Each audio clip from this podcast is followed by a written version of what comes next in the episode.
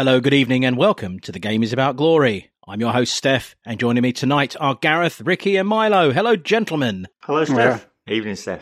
In the jungle, the mighty jungle, our bodies squeak tonight. Ah, yee! Yes, indeed. The countdown is really on now, or should we say the Conte down? Because with four games left, Tottenham Hotspur's Champions League ambitions remain in our own hands after the weekend's games. That is still a fact, and we stick to it until it and we will stick to it until it is otherwise disproven. Of course, that fact offers no context whatsoever to what is one of the most thrilling top four races you're ever likely to see between our good and virtuous selves and those merchants of miscreant filth from south of the river, the Woolwich Wanderers. This week was very much a case of anything you can do, we can do too, albeit those present at the Citadel of Glory witnessed one of the goals of the season, whereas those at Stratford saw scruff and puff. We will discuss all the talking points and a few other things from our 3 1 win over Leicester, and we will then allow ourselves a top to squeaky bottom analysis of where we, your The Game is About Glory team, are sitting in terms of nerves and expectations. It will be raw and it will be honest. But first of all, as usual, we start with our intro question. And chaps, this week, I would like to know you can go out for a meal with any Spurs player, and who are you going to choose, Milo? What's the rules? What's the rules? Current squad. Not past or present, live. alive No, or current dead, squad. It's current squad. Okay. All right. Well, t- so Milo has just clarified it is of the current squad. So, but he's Oh, going no. first. I was just going to say, Steff, before we before that clarification, the che- rules check. Um, if I'd known you were going to sing "The Lion Sleeps, Sleeps Tonight," I would have started off with a "um away, um away" for you. Um, well, you can do that at the end when we say we need to win away and win away and win away. You can do that for Liverpool, you see.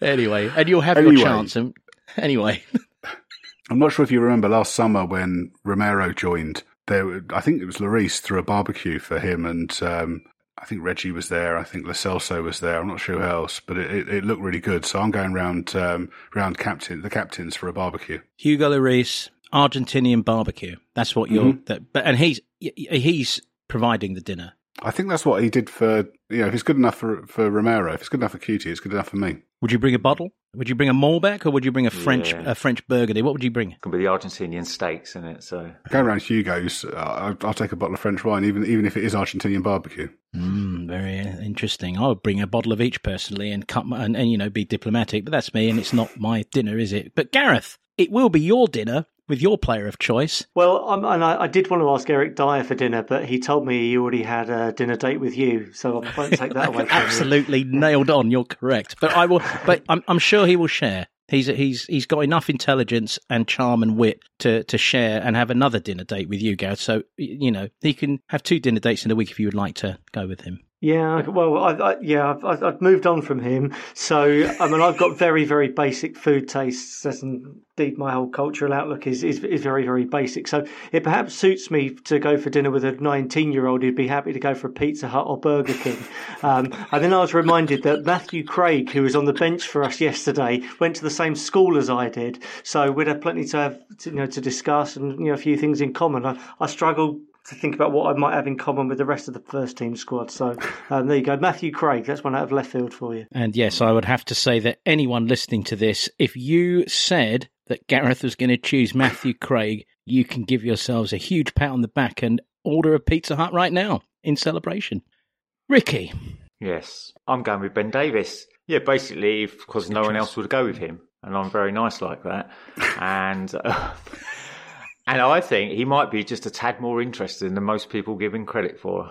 Mm. So I'm well up for speaking to Ben. I don't know if we go to some Welsh restaurant. What's the Welsh culinary delights? I can't think what they are, but yeah, Leek, Ben Davies. Welsh rarebit. leek, yeah, cheesy leeks, yeah, great. That'd be about it. Oh, that's, a, that's a good that's a good choice. I think Ben would be uh, Benjamin as our Gentle manager. Ben. Yeah, it's a manager. I think he would be. Um, I think he'd be very good. Yeah, that's a good Hmm. call. Yeah, I mean, look, my my first choice dinner guest has obviously been been called out and and named. Get Eric to wear his polo neck off to the Jazz Cafe, have a That's meal it. there overlooking the stage. Oh, it'd be great. Just discuss the finer notes of, uh, you know, of dystopian jazz as we as we sip, like you know, as we we sip cognac or whatever. I will say that I did before we move on. I, one player I would like to challenge myself to have dinner with, and this is going to be, uh, we're going to return to this theme in a moment. I can't help myself. I'm sort of intellectually mesmerized by the concept of Oliver Skipp. And I just really would love to, I, I think I'd love to pick his brain over dinner because I'm wondering, is he just like, is he a basic guy, very normal, seems it, or is there a, a raging intellectual in there who's going to like you know get into philosophy and, and and all sorts? I mean, I don't know. So if Eric is not available, I, am going to go with Oliver Skipp. There we are. No one's chosen Harry Kane. So and uh, I suppose we'll just leave that there and look back at the week that was, shall we? Harry, you just keep on doing what you do, mate. We don't have to have dinner with you. Um, Pre season friendly against Rangers was announced last week, and we're going to be travelling to Glasgow on the 23rd of July to play at Ibrox. The match is going to be shown on our new streaming channel, Spurs Play, which I nearly read as our new steaming channel, Spurs Play. Either way, you'll be able to see it live on July 23rd from Ibrox. Across Glasgow, Cameron Carter Vickers has crowned off a very successful loan spell at Celtic by being named in the Scottish PFA team of the season. Cameron is rumoured to have a clause in his loan entitling Celtic to buy him for an initial fee of six million this summer, six million pounds. And we wouldn't be surprised to see this be triggered, but it is rumoured that a host of Premier League clubs are also interested. So that would really be getting a return on a, on on an investment there, wouldn't it? I mean, he would be. I mean, he's had a lot of loans, hasn't he, champs? Yeah. Yeah, so, so I think it's six million rising to 10 million based on, you know, appearances and what have you. They're quite decent Premier League clubs are interested, you know, kind of mid, mid-level Premier League clubs are interested as well.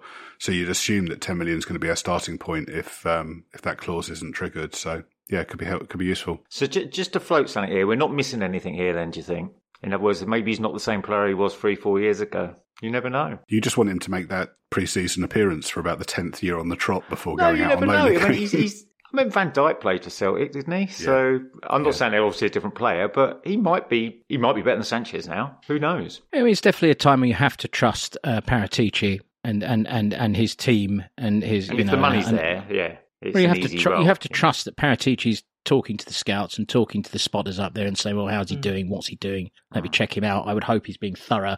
I mean, unless he's just completely sold on Cameron Carter Vickers' money going towards buying someone like Bastoni, in which case I don't think there's any argument. No. He's only um, 16 months older than Japhet Tanganga. And because Carter Vickers has been around for so long. So mm. be interested if you can compare them and you know which one would you rather have as your as your backup in the team next year. Again, I don't know whether Carter Vickers is playing in a back two or in a in a back three, and how comparable they are. But I mean, perhaps that's a decision to make. Which you know, which of those two would you feel more comfortable yeah. with? But so there's really not much difference in age between them. From what I've seen of him, that he doesn't look particularly um, doesn't look like a Conte centre back to me. I don't think he's playing for the States much now either. I think no, I noticed no. that. He's always a little slow on the turn, and I mean, you know, look, it's a discussion that we'll obviously have when we do a, a season review, a squad review, anyway. Um, I think if ten mils there, that trumps everything, doesn't it? If we were going to, I think it mil, does. I think. Yeah. I think, but there again, you know, let's touch back on the. I, I like the old, the whole Tanganga Carter Vickers angle of the conversation because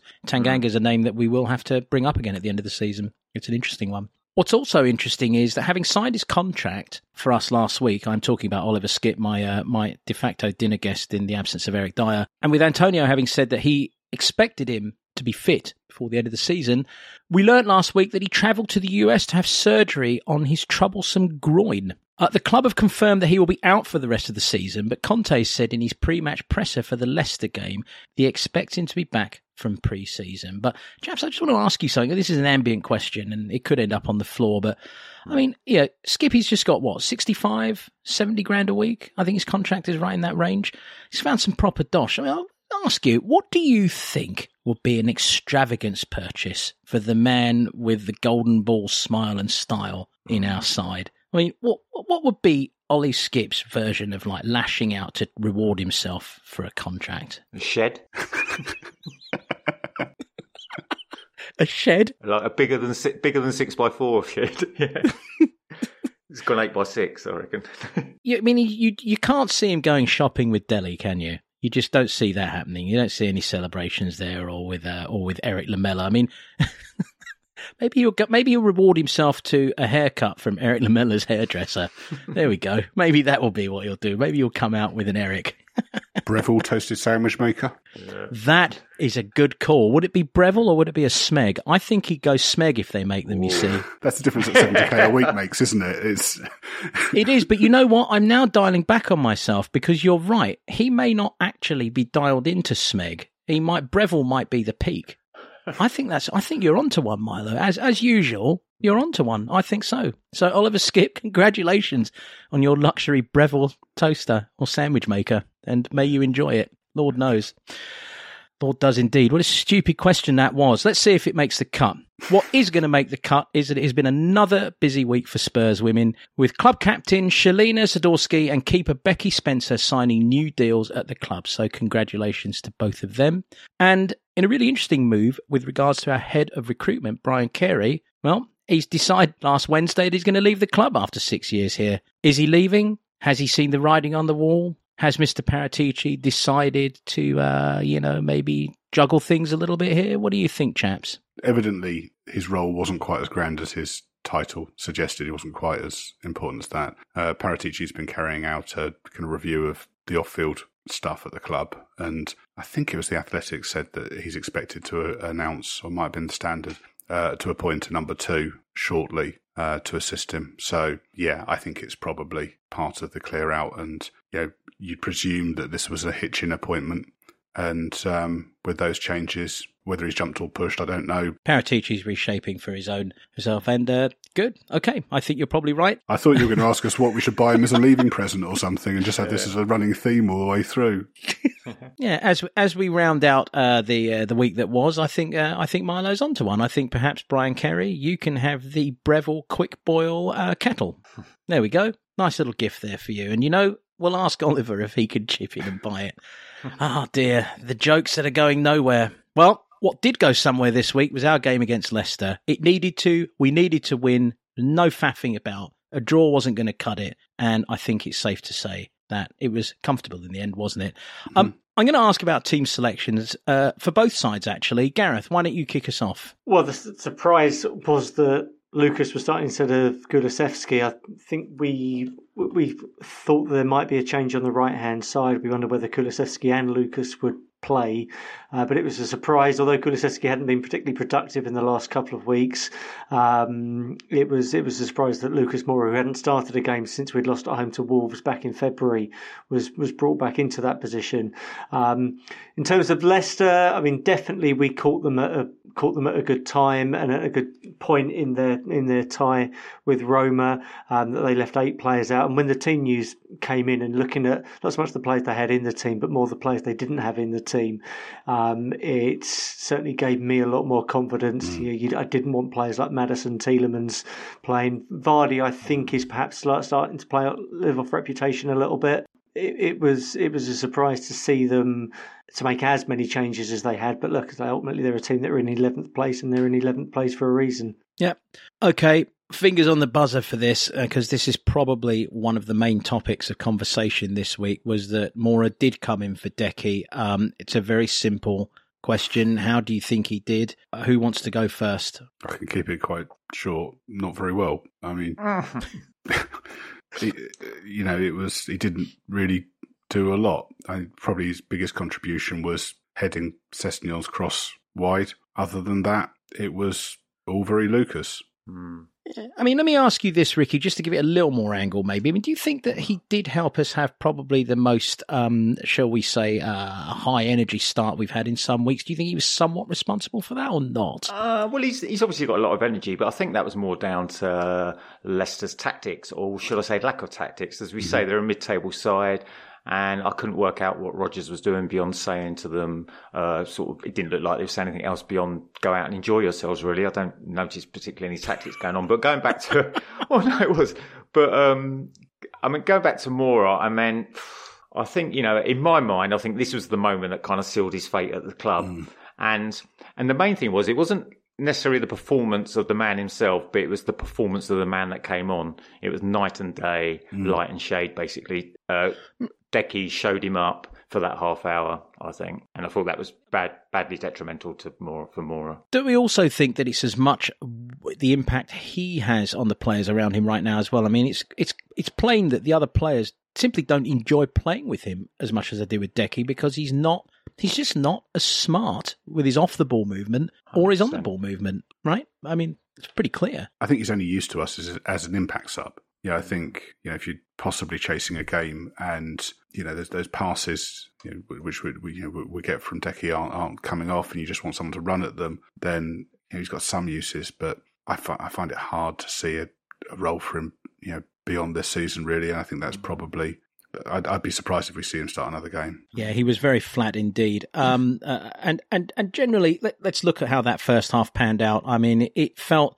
for all the world like we were going to score in the first fifteen minutes. I mean, we were flying at them, if not creating very much. There was certainly a lot of forward momentum, and then suddenly. It seemed to go flat. We seemed to run out of ideas for about 15, 20 minutes. Uh, did it? Did, did you feel the same way? I certainly did. As I'm looking, I'm like, wow, all of a sudden we, have hit that brick wall where there is no creativity uh, anywhere. Our wingbacks aren't able to create it, and Lucas wasn't helping, and Harry was sort of, I thought, strangely off actually for a while there. His touches weren't right, his passes weren't right.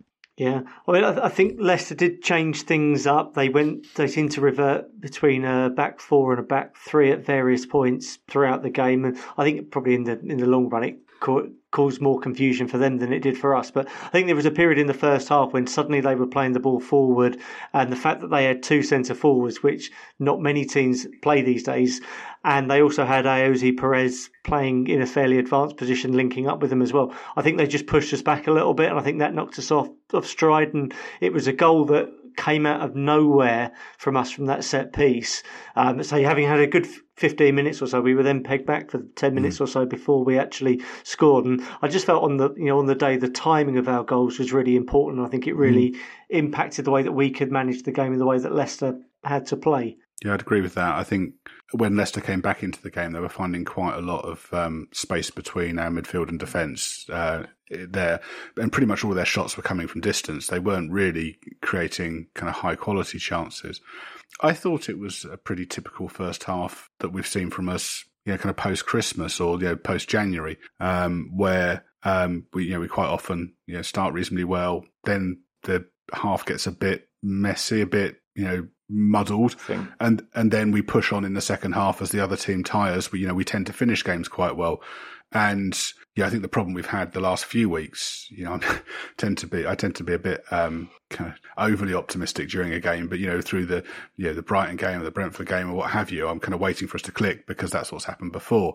And yeah, I think this was just one of those games where, as, as Gareth said, we scored the goals at the right point. Yeah, I mean, there was I think there was some sloppiness on our part that let them have a few opportunities, and I think some of that was uh, to my old dinner mate, Gentle Ben but um, mm. and they hit the post again, so the post saved us again this week. Although I did notice on Match of the Day that he actually got a touch to that. I think Lloris, that was a brilliant save. A save. Yeah. Um, just what we needed at that point because, as you say, we'd let them back into the game at that point. I mean, just touching on the what we said before about uh, Deki and Moura. I mean, of course, down that right hand side, we sort of had we. I mean, we we developed the kind of winning trifecta of Romero, Doherty, and uh, Deki, and of course, this week we were back to missing two of them. So the functionality of that side was obviously going to be slightly, you know, down.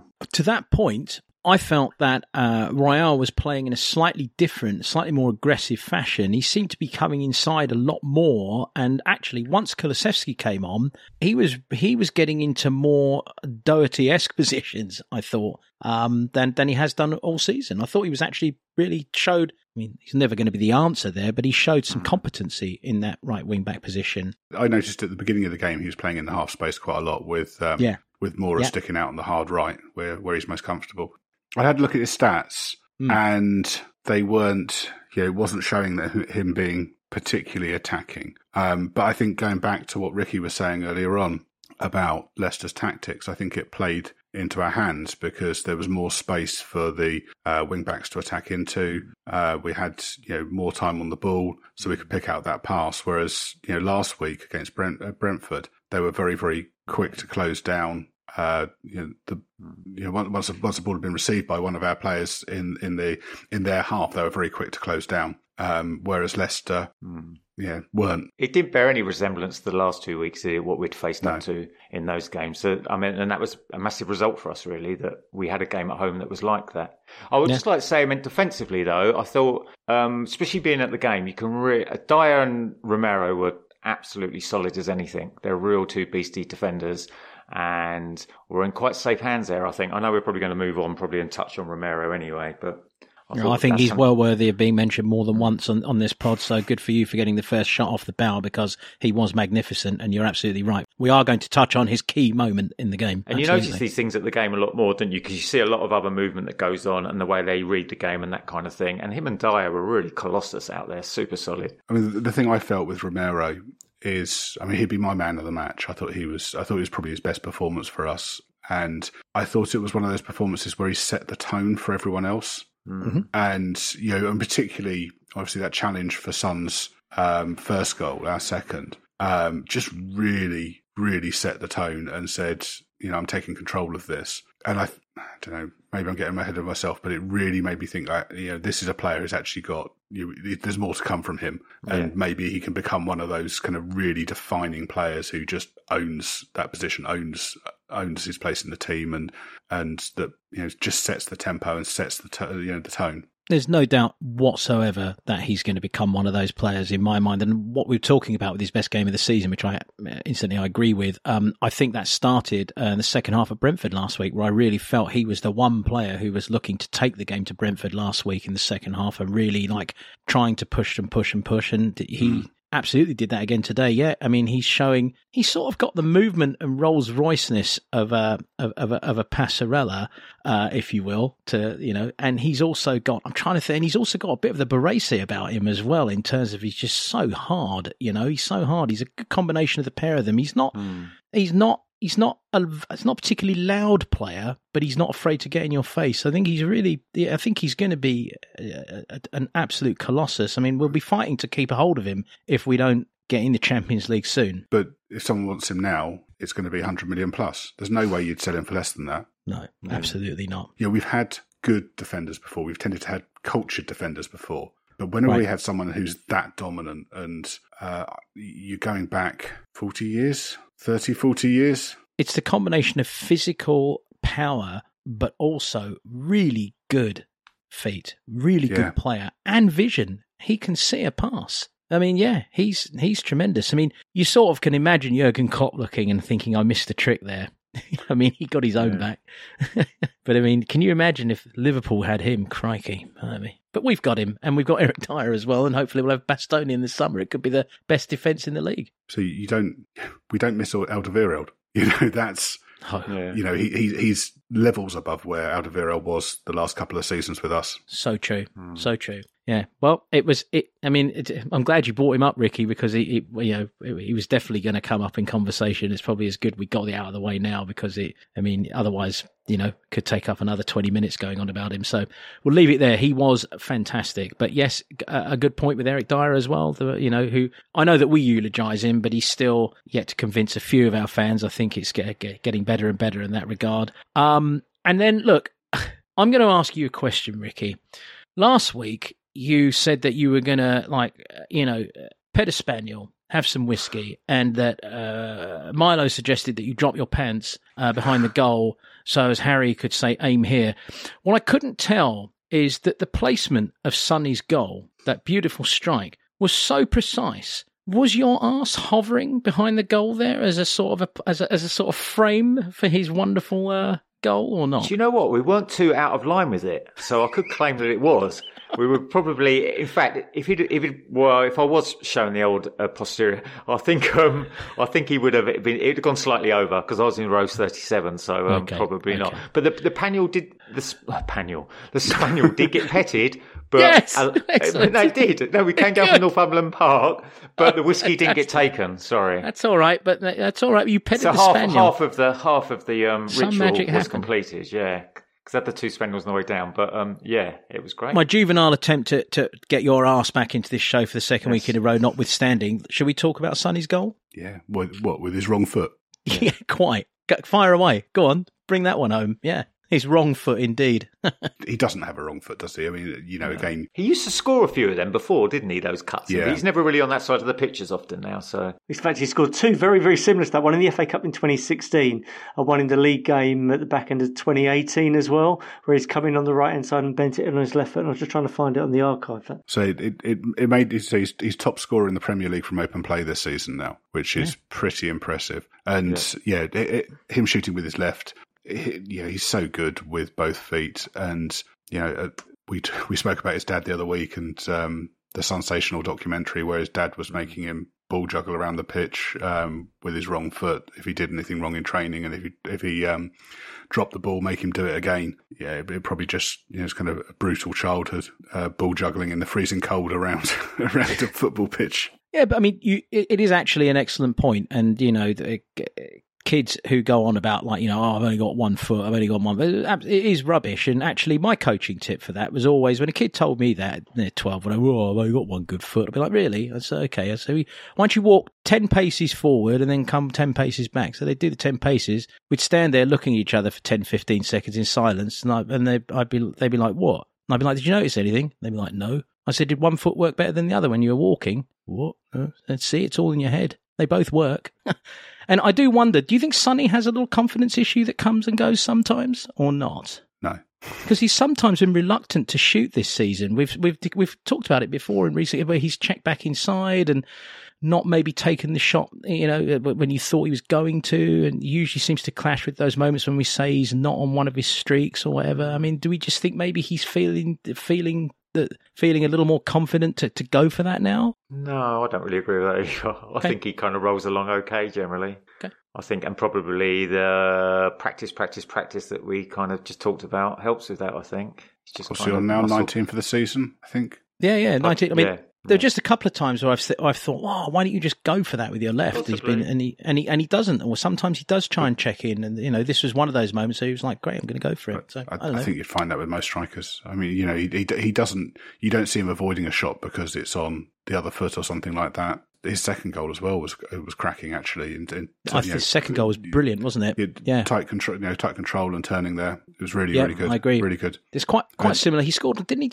Do that recently against Newcastle, wasn't he? He did the same sort of manoeuvre, didn't he? Where he had to, uh, to control and, and turn. Was it Newcastle he did that against? He scored a goal from a similar position. I think it was slightly different. Um, he opened the ball out in his left foot, but He had to take a subtle touch in the box, though. His first touch had to be on the money. I remember thinking. yeah, but, uh, from from memory, yeah, the the first touch is so important because it just enables Yeah. you to be set to take the shot on your second touch. Yeah, yeah, his first touch has been, and his first touch has, has been tremendous. And of course, we did talk about, um, you know, Conte made an, un, uh, you know, an untypically early substitution by bringing on Deki for Lucas, and his role, uh, you know, in especially in the in Sonny's fir- in you know Sonny's goal in the box there was was huge. Thirty-five minutes to assist isn't bad going, is it? I do wonder whether part of the reason for starting Moura was just to shake him up a little bit. And as we said, he'd been, he'd been off the pace a little bit over the last few weeks. And when he came on, he was really hungry, wasn't he? Yeah, I thought that. Yeah, Mm. I think maybe it's just managed, you know, a young player just just managing him a little bit and and, and making him hungry and, and fight for it. yeah. I mean, we'll, we'll never be. I suppose we'll never find out or be privy to the reason why he was dropped. Whether it's just as you say, dropped a little bit of form, and maybe. But full credit to a guy if that was the reason, because to come off the bench like that, it. I mean, he saved forty five minutes in his legs, but he, it re-energised him because he really took the game to Leicester then, and as I say, showed more uh, how we might want someone to play down that right hand side. I just think that when he plays and when he's on form in that way, the whole mm. side's connectivity is so much better. I mean, everyone from Romero to Bentancur to him, and there's mm. just so much more flow to the game. Deki is sixth in the Premier League assists table. And that's with everyone else having had a half a season head start. right? Yeah. Mm. So yeah, Salah is top with thirteen. Deki's got eight. Wow. It's good. It's very good indeed. It wasn't even as if he's, he joined on the first of January, is it? He joined at the death of the window, so that's he's done that in three months. Yeah. On the other side of the field, Ryan Sessegnon again playing Reggie's dodgy groin. I wonder if I wonder if there's something with the groins in our club. I mean, you've got uh, Reggie's dodgy groin, you've got Ollie Skipp's. The mind boggles, doesn't it? But anyway, Ryan Sessegnon plays again. Dodgy groins uh, all over the place, not his anymore. And uh, how do we? f- I mean, okay, look, fuck it. I'm trying to be clever here. So I wasn't overly impressed with him again. Once again, I felt he was uh, maybe a little timid at times, or just not really pushing, uh, just not really.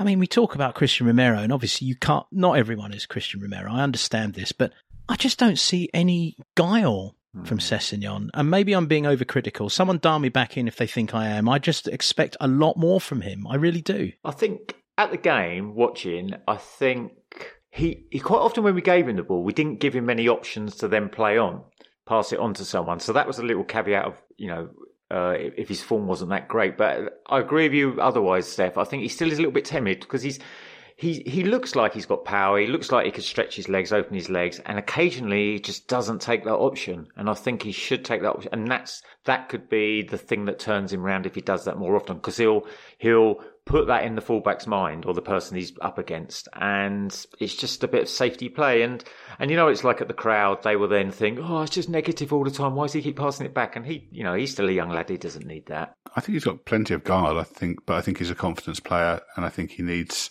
a bit of a run to to find form. Before he got injured, I thought he was playing pretty well. He hasn't been great since he came back. That said, if Moura heads on target, then you'd say that was a really nice cross for for that. But I mean, truth is, I would sell and replace all of our fullbacks in the summer if if there were you know decent money on the table and decent options to replace them. I I don't think any of them particularly suit what we you know what we need, and we we need at least two to come in in the summer. What I would say is normally in football, sometimes what can give you a bit of confidence is if you're almost guaranteed to play because your com- direct competitor isn't playing, and sometimes, but I've not seen that from Cess either. Sometimes you think, you know, I'm going to be a starter this week and the next week because my competitor's out for two, three weeks, and sometimes that can give you an assurity that you're, you know, you're going to be picked, and that can help. But um, it doesn't seem to be going that way with Cess. Yeah. No, I, I think he's the sort of player who needs four or five games in a row under his belt before you start to see the best of him. Um, I, I mean, looking at all of his numbers yesterday, I'm not sure he was really any better against Leicester than he was against Brentford the week before. He was just playing in a team that slight, played slightly better yesterday. Um, all I would say for him in defence is that the goals, the, Sonny's first goal, if Sonny doesn't score that one or Sonny isn't there, then it's Sessegnon who's three yards behind him. And mm. I still think in the penalty area he's going to be more effective effective than than Reggie will be. Um, I think ultimately his destiny is probably going to be very similar to Kyle Walker Peters. I think he'll go away somewhere and play in sort of lower mid table team, and by the age of 24, 25, he'll look a fairly decent Premier League player without being an outstanding one. But I think the the personality and the demeanour between him and Kyle Walker Peters is so similar. They I they agree just with look, that. They just look very so very much. timid. Yeah, I think you're right about it taking him you know, kind of four five games to get up to speed, and that's a luxury we can't afford. And No, we, we will be we will be chopping and changing our wing backs regularly, and I agree. We, we cannot afford that. No. and I think Conte, I think Conte demands players who are self motivating and uh, you know have that hunger within them, and I think he probably needs to be at a club where he's going to be playing week in week out, like you said with Carl Walker Peters. I think is a good example. He playing week in week out with a manager who'll, put his arm around him, and I think he'll do very well uh, in that environment. I wouldn't be surprised if you know he got England caps at some point or something like that, but I'm not sure that we're the right place for him. I would be surprised, uh, to be honest, but uh, that I mean maybe one or two. But that being said, I mean we go back to Emerson Royal for a moment because I think it's a, a it's a really good example of a player who is quite patently not a wing back. He is a fullback, but my word, he will pull any little trick out of the bag he can to get any little advantage he can. Sometimes uh, to the uh, eye roll of, of our good selves. I mean, you know, he's he likes to take a tumble. He likes to to buy a little time where he can here and there. I mean, he's uh, quite dramatic.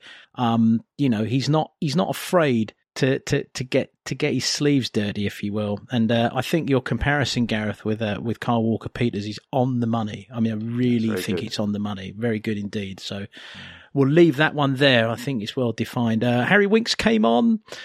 I mean, at this point, are we just? Is it one of uh, Conte's former soldiers that he's like sort of, you know, sparingly using now until we can sell him? Is that how it feels? Um, I thought his purpose for coming on yesterday because Bentancur had picked up a yellow card and they didn't want to risk him him getting a second one.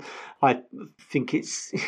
I thi- think Winks has been a player that has been regularly called upon and has come off the bench. He's definitely not one of the first 11, but he's in that bracket of maybe playing number 12 to 16, who can be trusted to fulfill a particular role for a small amount of time against a particular hmm. opponent. But I don't think anything more than that. If it wasn't his last performance at the lane, it's one of the last. I don't, again, I don't see him being here next season. He's going to want first team football. He had a reasonably good run of games when Conte first came in, but he's fallen down the pecking order pretty swiftly after that. And um, I think it's time for him to move on. I think, and I'm pretty sure that he must have come to that conclusion as well. Yeah, I mean, Skipp's going to come in above him in the pecking order as well, isn't he? Possibly Sarr. We don't know much much about him. Yeah, indeed. Okay, well, I think we'll go to closing uh, closing thoughts. One positive, one negative. Uh, three, two, one. Milo. Positive. Uh, Romero. It was just you know superb, superb performance. Uh, negative. Uh, it was a shame to not keep a clean sheet, wasn't it? Gareth. Positive for me was um, just the fact that we scored the three goals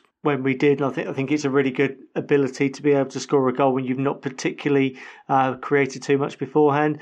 Uh, negative for me was um, I just thought it was all a little bit haphazard in the first half, and um, I think against a better opponent, we could have found ourselves one or two goals down in that game. It wasn't the performance that gave you a great deal of conviction that we're going to go and take 12 points from the next four games. Ricky? Um, I think my positive has to be, as we mentioned before, I took, this was my daughter's first game, her first um, pilgrimage to the old mighty lane. And it's nice to show what daddy does when um, he's out at the footy and that kind of thing. And I think the other thing that was positive was it's great to go to a game and then you win, but it was also great that um, Sun scored such. It's lovely to go and see an exceptional piece of talent, mm-hmm. and that third goal certainly was that because that really did put a smile on her face. And also, you couldn't ask for a, a better role model than Sun as a player mm. to sort of fall in love with and respect. Because even in his post-match interview, he was he was so humble and that going mm. on about golden boots don't matter and that he's such a great person.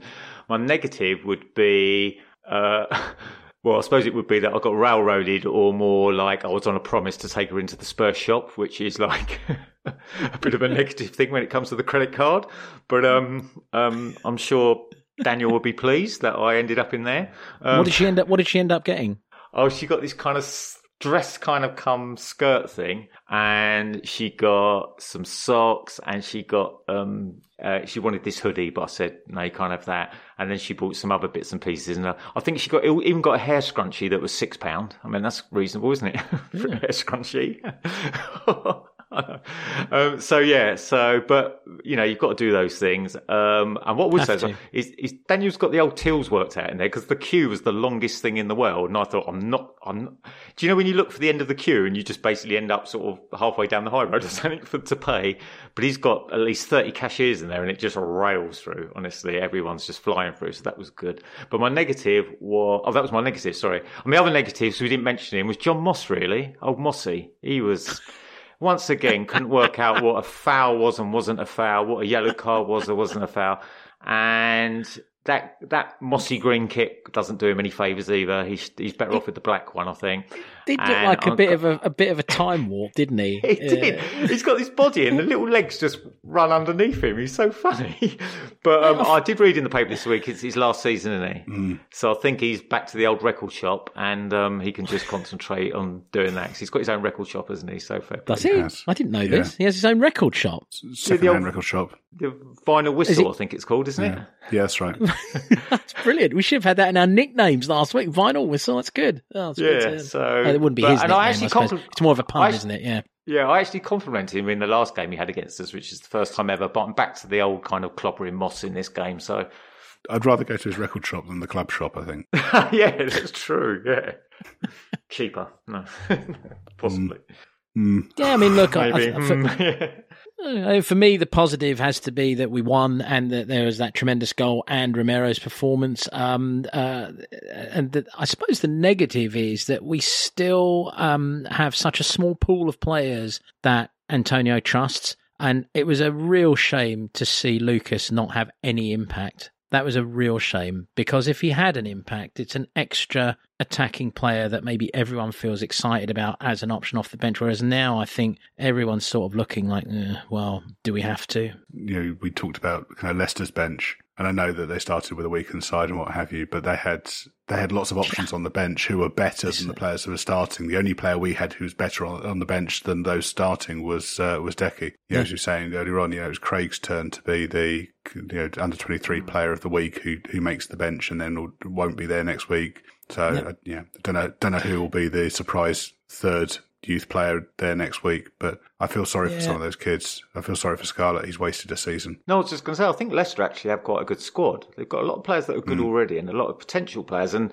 I Yeah. think what that adds up to at the moment, I think if Rodgers might just be, he's, what's he, three years in, and it looks like Yeah, he's run out of steam, not hasn't really. Yeah, I think he's run out of steam. Yeah, I think that's definitely it. the the player that I continue to look at, and this is uh, stretching out the positives negatives way beyond thirty seconds this week, but I mean, I, Steven Bergwijn right now, who to me is a game, you know, an, an impact sub of of proof and high order, and it just astounds me that he's not getting any more than eight to ten minutes. I mean, Did you see the interview that he did with um, the Dutch press where he basically said he, he wants to leave? Yeah. He, he said, said he's not going to start for us Who was interested in him? Was it? at Ajax, and he talks about Ajax in the um, uh, in, in the interview. You don't think it? Yeah, but do you think it was Ten Hag that was interested in him as much as Ajax? Don't He know. might. Well, Man United might be interested in him if possible. I know that's a different level, but you never know. interesting. I don't think there'll be any shortage of takers there. I, I'm not sure the manager at Ajax has too much to say about signings. No, that's what I thought. Yeah, it's a bit more structured behind the scenes, I think, isn't it? Well, four games to go. It's got that terrible in the old uh, jingle jangle nerves department that I treated us all to an a cappella at the beginning of the show. Um, bums are squeaking, aren't they, gents? Uh, I think it's a very simple opening question here. a lot of intellectual thought went into this, so I want you to listen carefully and appreciate the heft and depth. This is what happens when you go away for a week, Steff, and leave me to write the notes. You get this kind of heavyweight, kind of Paxman esque line of questioning. No, no, they were great. I came, I came, I don't know, I, I came in and did some writing at the top. I saw them. I thought they were perfect. If I'd have thought any different, I'd have adjusted them. Don't worry. I thought they were great. And, and, and I think that the, the weight and currency of, your- of your intellectualism when it comes to discussing the squeaky bum time is very important. So, Gareth, how much are you shitting it, mate? It's not quite Frost Nixon, is it?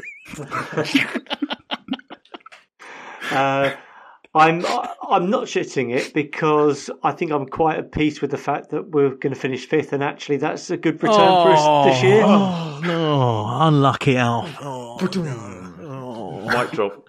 oh, Oh. oh. Oh. I'm getting. I've, look, I've said this consistently throughout the season. I didn't think we'd make fourth place here. I, I, don't think it's this binary. Fourth is brilliant and fifth is nothing. I, I think if it was anyone other than the, you know than Woolwich that we were going for against this spot, um, we could all be perhaps a little bit more um, pragmatic about it. I, I, I think finishing fifth is is is fine. It's not as good as finishing fourth. I think ultimately we've got know, the, probably the hardest game of the season, the hardest fixture of the season, still in front of us at Anfield on on, on Saturday evening. And I We'll shit think him. over- Don't worry about it. What are you worrying about? I think, well, we need we need the Titanic either to go down or to be discovered, don't we, for us to win at Anfield? And that's probably not going to happen. Oh my word! He's just he's just doubling down on his pessimism here, isn't he? Did you say we need what? Can you repeat that about the Titanic again? What do we So, need? so, well, we won at Anfield in 1912, and we didn't win there again until 1985, which was the same year that it it was discovered at the bottom of the ocean finally after 73 years. So that's very much the trigger for Spurs winning at Anfield is the Titanic's either being discovered or, or, or sinking. So. So I'm, I'm not holding up much hope of, of, of winning there, but I don't say this from a position of um, you know of, of pessimism or of negativity around around the club. I just think it's going to be too little, too late. Uh, I think looking at Arsenal's fixtures, I, I don't think they're going to drop enough points for us to be able to capitalise, even if we do beat them at home. And I'm and I'm, I'm, quite at peace with that. Wow. So uh, I'm not really quite sure how to unpack that. Chaps, will you help me? Is that, is that Zen negativity, or what, or is that Zen realism? What is that? How do we term? How do we term Ga- Gareth? I think it's positivity because if you go back a bit, Gareth thought that Man United were going to finish above us. So, um, you know, actually, We've already gr- leapt a place. and and you know him saying that he's always been quite happy with fifth. I mean, when Nuno was here, it was fifth from bottom. He was happy with. So, you know, all things considered, you know, this is optimism. and context is important in these matters, isn't it, chaps? Yeah. Yeah. I mean, I, I mean, we I think said weeks ago that this was all heading one way, and that was to the North London derby. And it looks like that we're probably it's going to fall that we're going to we're going to be the ones that have to win that. I think that's how mm. it's going to fall. But I was looking at, I mean, looking at the table like I'd like to. I think that point at Brentford might be useful because if we're two points behind, any game we win means that if we're one point ahead of them, that means they have to win that game to be ahead of us because mm-hmm. a draw's no good to them. If you see what I mean? So, um, oh, I see it very we, clearly. We, I mean, we could lose at Anfield, and then if we beat them in the North London derby and beat Burnley, we'd be one point ahead of them when they play Newcastle. Is it mm-hmm. or who's up? Yeah. Who's their game after that? Yes, yeah, I think so. Yeah, yeah, Newcastle. So what I'm saying, if we're, if we're one point ahead, then only a win's good for them. Then a draw puts them on level points with us, if you see what I mean. So yes, I do absolutely. That, that opens up like the results, kind of what the game can get, and a draw just feels more feasible in some of their games than maybe a win. So or maybe a loss. I mean, and I think if the last relegation place that battle goes down to the last weekend of the season, then potentially that's a really tricky game, isn't it?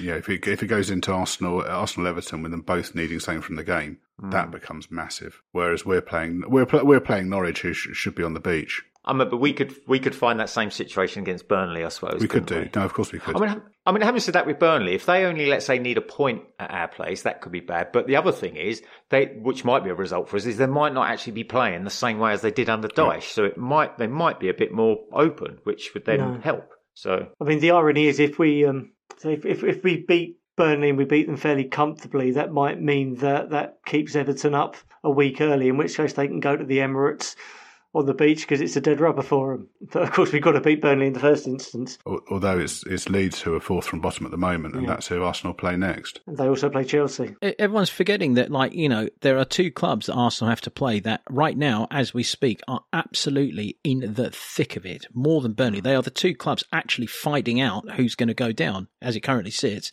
and uh, you know, Leeds are going to go for it. And you know, yeah. I don't want to make this an Arsenal pod review by any stretch of the imagination, but you know, Tavares is, uh, uh, you know, he's gettable. He's a nightmare waiting to happen. And their other game is Newcastle away, and Newcastle's mm. home form has been excellent under under Howe, yeah. and they made a tough. They gave Liverpool a tough game at the weekend. Right, and nobody at Newcastle wants to miss the, the, the you know the paydays that are coming and the and the big the big money signings they're going to make. Everyone wants to be a part of that, you know. And those players are playing for the future. Yep, high motivation. I don't think I don't think these games are as easy as people think. I mean, I have to tell you, I thought I thought they would beat West Ham, not because I thought West Ham would sit down, but there's just a little too much going on for West Ham in their season right now. Um, so that that result didn't surprise me, and uh, so I, am I still think it's all to play for. I will bluntly admit to uh, to all of you that I have absolutely no. If I'm looking clinically with common sense, I have no idea what's going to happen. All my optimism is based on faith and it's based on being a supporter. It is. I mean, there's no hmm. two ways about it. Um, I, would be lying if I told you that when the second Arsenal goal went in against West Ham, I didn't, my head didn't drop. You know, hmm. uh, I, have I've, you know, at this point, I've no idea. I do think if we do get our noses in front again, we will not blow it. Mm. That much I will tell you. Yeah, I mean, back to the question about kind of squeaky bum time and you know how much we're shitting it. I mean, I'm very, I'm a very optimistic fan, um, but that's partly because I don't enjoy pessimism. So, like, if yep. people are if people around me are being very, very pessimistic about football that's and what have very, you, I, I, withdraw myself from that situation because I don't enjoy it. Well and, point and yep. it um, it negatively impacts on my enjoyment of the game. So yep. you know, I, I want to try and yeah, kind of understand what we're trying to get out of it and, and that kind of stuff. Um, you know, it's mathematically possible at the moment. I don't think Arsenal are that good. I think you know we're we're an unfinished project, so we, you know we're not that good either. Um, I don't think either of us are going to get to the season without dropping points. Absolutely right. Yeah, I don't. I don't enjoy being around people who are pessimistic and, and negative, and I kind of withdraw myself from that. I, I'm with you 100, percent and and that is a wider point. I think probably for anyone listening, it, it, you know, you should really take a look at this. There's four games left. What do you want to do? Sit there and like you know, wring your hands and be like, "Well, we're not going to do it," or do you want to enjoy it with hope? I mean, we do have, you know, to dare is to do, or dare for Sarah. I mean, it's our it's our club motto. It sh- I, I, agree with you. It should be our motto. We should be enjoying this, and we should all remember, as I think you touched on earlier, Milo, and I think as uh, as, as we've all said, you know, and we said this last week, we'd have bitten your hand off for this mm. position. This is this is hot, you know, very very exciting. We would have bitten your hand off for this at the beginning of the season, or even at Christmas. Yeah, we have to remember that. I mean, November the first, we we as you say, we would have been really happy to be in this position. Yeah. And the other Yeah. thing, which is a dose of realism, is I mean, Conte himself's like six months in or something like that. I mean, Arteta's three seasons in, so you know. Um, to be where we are and to be challenging, we, I mean, it's because we're so close that we so kind of want it because we just think we wouldn't be in this in this in this space as we are at the moment. But I think we could. It's also the Schadenfreude side. I mean, I just look at him. I, there's something about Arteta, aside from the fact he manages them, he's just so annoying. He's so annoying to watch. All his little like upstarty, like you know, flouncing around with his little like you know expressions. Every I just, oh, he annoys me so much, and I just keep on thinking of. I've, I've played it out in my mind. Like I, I've played it out. This is as perversely as I've played it out. I've played out that they come to ours, they get something, and that the Amazon documentary shows them all happy, thinking they've got it, and then through some weird mathematical twist of fate, on the last the last minute of the last game of the season, a bit like when um, Man City had to win Yeah. and Man United had to win, you know, that title thing where that, you know, that small matter of Aguero scoring probably the greatest title winning goal of all time. But it'd be something like that. And we pip them to fourth on that. And then we, and then we all get to celebrate by watching the final episode of their Amazon special. I've played it out to those degrees. I mean, I'd rather we won the derby and just be done with it. But you know what I mean? It's like so would there I. is a little bit of that as well. I have to be honest. This is personal. I, the, I mean, and it's terrifying the thought of losing out to them for fourth. I mean, I, I, I hear what you're saying, Gareth. Like fifth is good, for, you know, for where we're at. But it's terrifying the thought of listening out. But I will not. I'm not going to allow myself to worry that we won't. We have to. We have to do it. From from their point of view, it would really help them with recruitment in the summer, and Mm. you know, and it, and it would give us a disadvantage if we're in fourth place. we We can offer Champions League football, then that's a massive help. In you know, I don't I don't actually have uh, a lot of optimism that we'll do much in the Champions League because Conte's record in, in Europe is shit.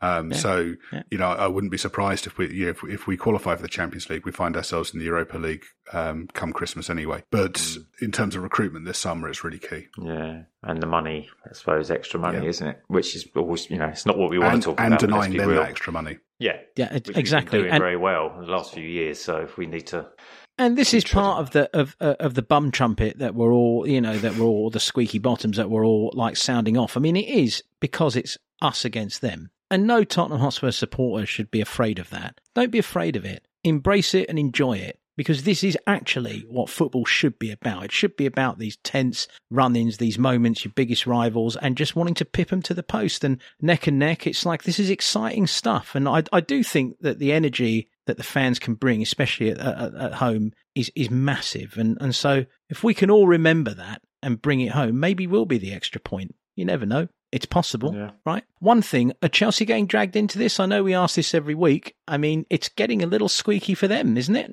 I know that you're very, very. uh I know you're saying no. I mean, I looked. I think I looked at their fixtures earlier, and they've still got some quite easy fixtures. I think, and I know you could say, well, they're not really getting results, but I think no, I just still can't see it. They've got Wolves at home, Leeds away, Leicester at home, Watford away. You said they got Leeds away. Yeah. Wow, And I That think they'll a- probably lose That's a grudge match. That's a grudge But- match. I th- think I think what Chelsea are showing is if they come up against a team who've got a real genuine motivation to win and to beat them, they they they fold. But they have got some ability there, and when they come up against teams like Watford, who have really got nothing to play for, and probably Wolves as well, they're going to get at least four points from those two games, and that'll be Leicester, that'll that'll be enough for them. And their goal difference is significantly better than both ours and, and Arsenal's as well. So essentially, that's an, that's an extra point. It's a shame. I think if the season had another five or six games to run on the end of it, then they could be caught. But I just think they've they've they've, they've got enough in, on the board already. I, I do wonder whether yeah everything that's going off the field there is beginning to take its toll, and the players are you know there's there's senior players that we know are leaving because their contracts are expired and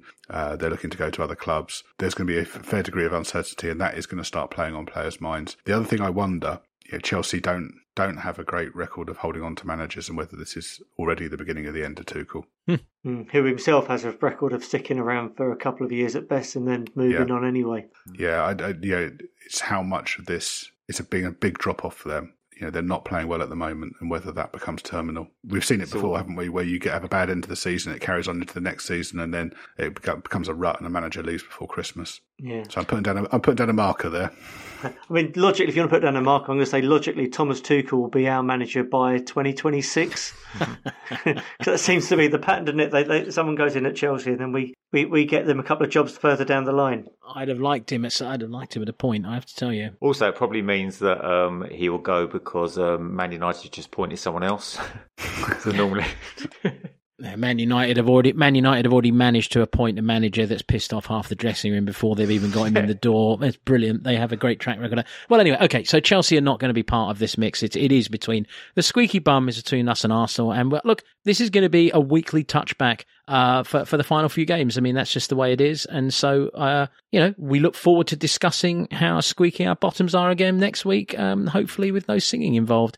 Uh, but we do have um, we, we we have a game coming up next weekend. It's, it's a fairly big one, isn't it, against Liverpool? Yep, I mean, I think first of all, as this pod likes to do, um, when it comes to Jurgen Klopp, uh, you know, I think we'd all agree he is pound for pound best manager in world football right now and has once again done a magnificent job at Liverpool. I mean, yes, he's building a side that have had a lot of success, but he has been the reason for that success and he's built it very, very well.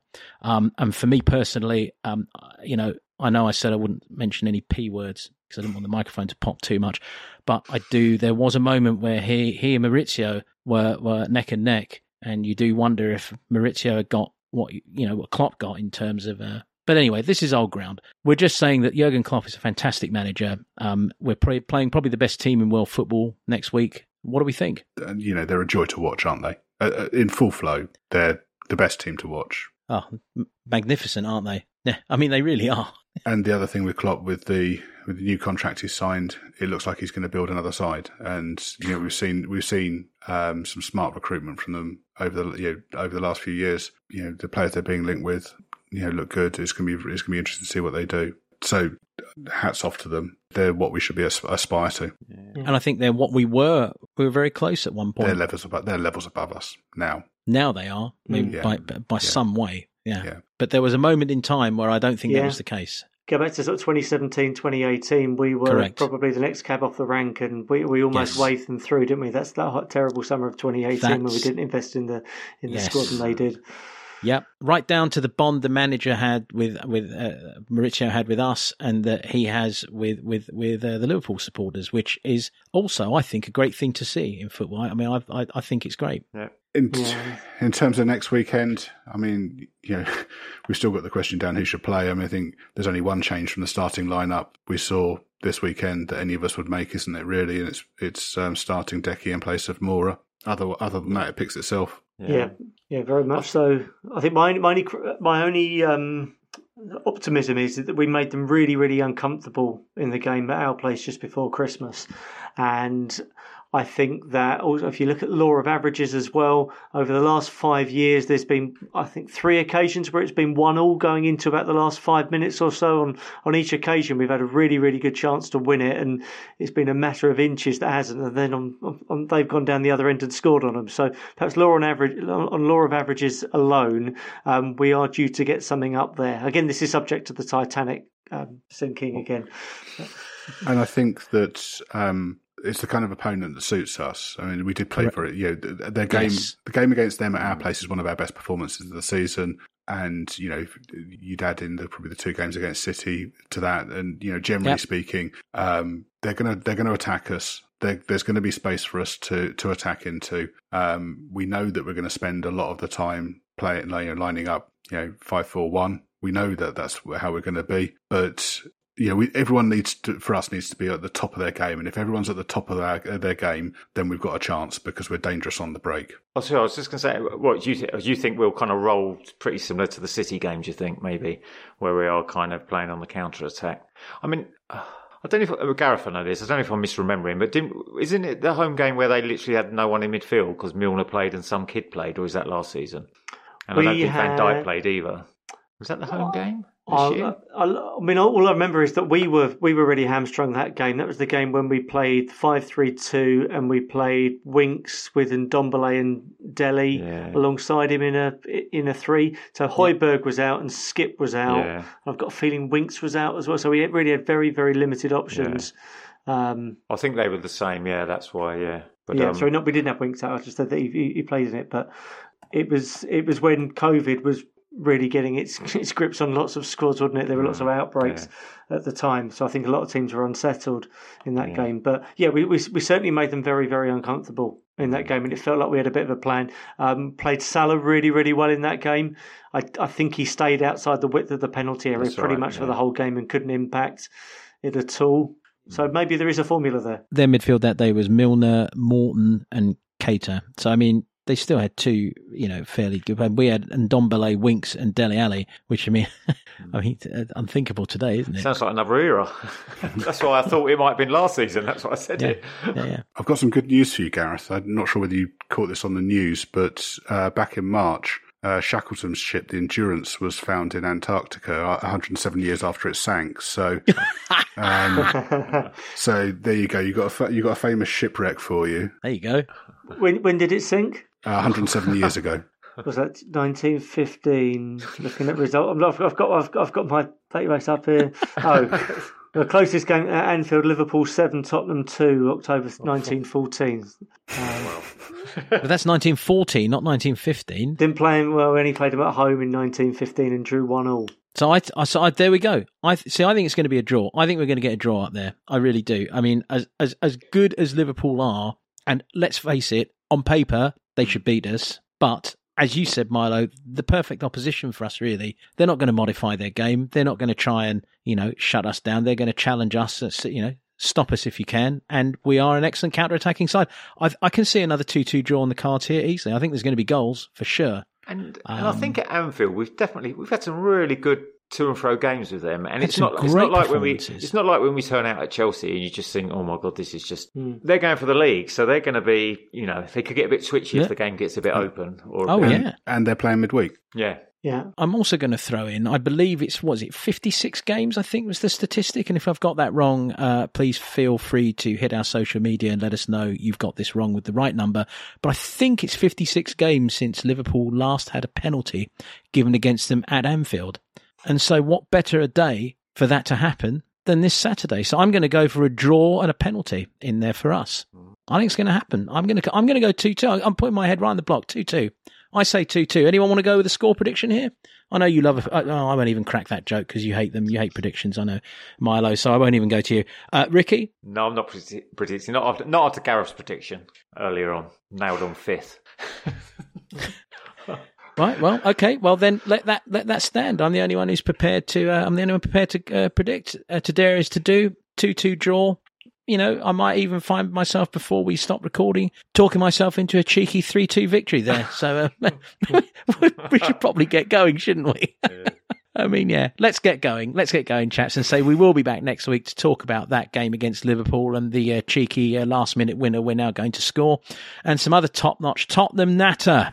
You can find us on Twitter and Instagram, so give us a follow, say hello. I'm getting everything out of sync. Goodbye, chaps. Goodbye. That's See you later. See you later. If you like this pod, please remember to subscribe and leave a review on your podcast player of choice. Don't forget to tell your friends. And what do we have to do, Milo, in song form on Saturday? A win away, a win away, a win away, a win away, a win away, a win away, a win away, a win away. Squeaky bottoms tonight. Thank you for joining us.